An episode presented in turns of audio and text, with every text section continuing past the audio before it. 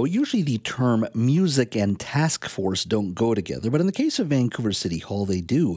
The city is looking to put together its inaugural music task force. Now, what will the task force look to accomplish? Well, joining me now to discuss the issue is Saadi D'hoore, music officer for the city of Vancouver. Saadi, thank you for joining us today. Good to be here.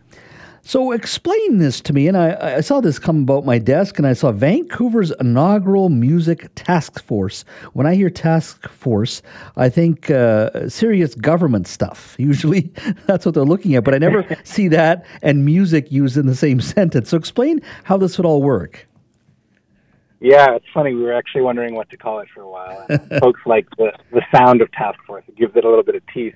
Um, so if you're not aware, back in 2019, uh, the city of Vancouver adopted the Vancouver Music Strategy. It's a you know a wide-reaching framework for how we can support and grow music in the city, and better you know uh, contribute to a healthy, holistic mu- music ecosystem.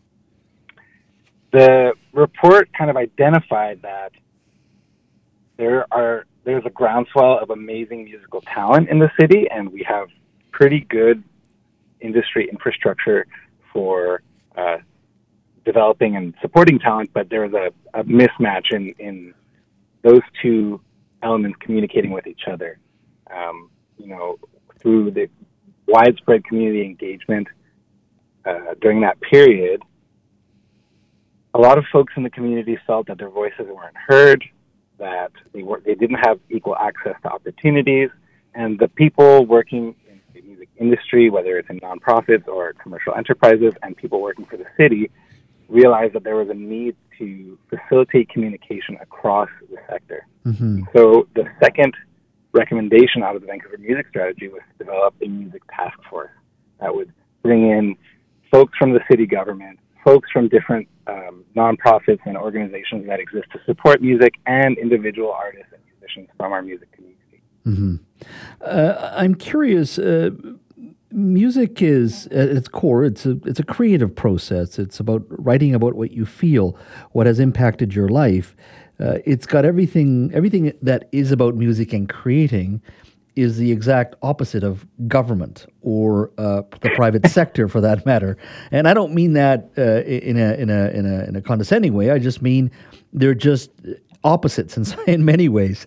Um, how do you go about supporting that music? Is it a question of making venues open to artists? Will it be about uh, providing dollars that perhaps could subsidize artists? How do you see building that longer term viability and, and uh, as it said in the report uh, or in the release, resiliency?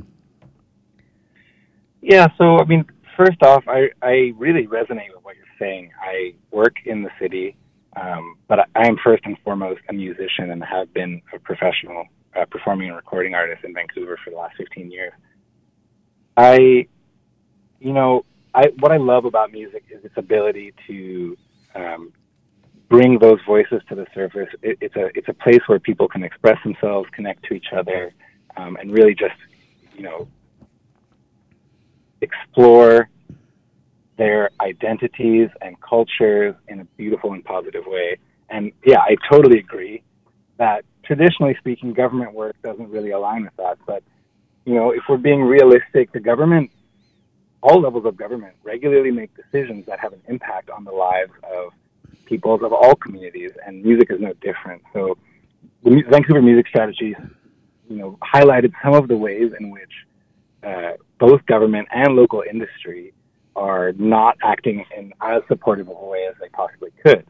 So while it's, you know, I can't sit here and tell you exactly what the task force will accomplish because we don't know who all will be participating in those, in those conversations just yet. Mm-hmm. But there are people with dollars, you know, Music BC, Creative BC, these, these organizations exist to fo- uh, foster and support talent of all types.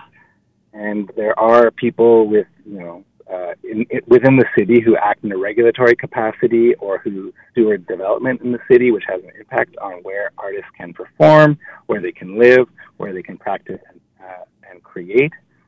Um, and you know, the the idea is to get all these people in a room and to align on priorities and see what opportunities currently exist and where we should focus our efforts in the future. Is there a particular city in North America that does this well? In regards to government involvement, a task force, and setting priorities and policies that ha- that that do help artists to create and help the sort of vibrancy and resilience uh, resiliency of a city. Do you like any particular program or city program in North America that does it well? Yeah, I mean, I think there's a, a few examples of cities that do it well, just because historically and culturally, music has been at the heart of the city. Um, but I think a more immediate kind of uh, analog to our experience here is Toronto. Mm-hmm. And you know, Toronto is a big city it is facing tremendous challenges similar to those in Vancouver. Um, but they do, they had a music strategy, a music office, and a music task force. It's called the Toronto Music Advisory Committee, TMAC. Mm-hmm. And they've been able to, you know, accomplish a number of big regulatory changes. They've been able to le- leverage city money to stimulate the local economy and to support local music businesses in the city there. I think you know the profile of the city's music scene and music industry is bigger than it's ever been, mm-hmm. and you know I, I think there's a lot to learn from the example they've set there. Their music officer Mike Tanner um, is you know he's been at it for quite some time now, seven or eight years, and I yeah I really look to him for a lot of uh, yeah just ideas and and on how to kind of balance these these forces of the music and creative community and the, the government bureaucracy side of things. Mm-hmm. And just to confirm here, the deadline for applications for the Vancouver Music Task Force is August 25th at 5 p.m. And if you want more information, uh, you can just visit uh, Vancouver Music Strategy. Is that correct? That is correct. It's all over the city's socials as well, or you can look at the Vancouver Music Strategy online. There will be links for how to apply um, and all the additional information about what it looks like to participate. Well, you know what? We always talk about no fun city, and, and I know the mayor and council have been quite uh, focused on, uh, you know, uh, making the city into a fun city. And as the mayor said, bring some of our swagger back. Uh, this is before he shotgun a beer, so it's all part and parcel of that bigger issue of bringing fun back. So uh, look forward to chatting with you again once uh, this work force is up, this task force is up, and comes back with some of its findings as well. Saadi, thank you so much for your time today. Thanks for having me. I really appreciate it.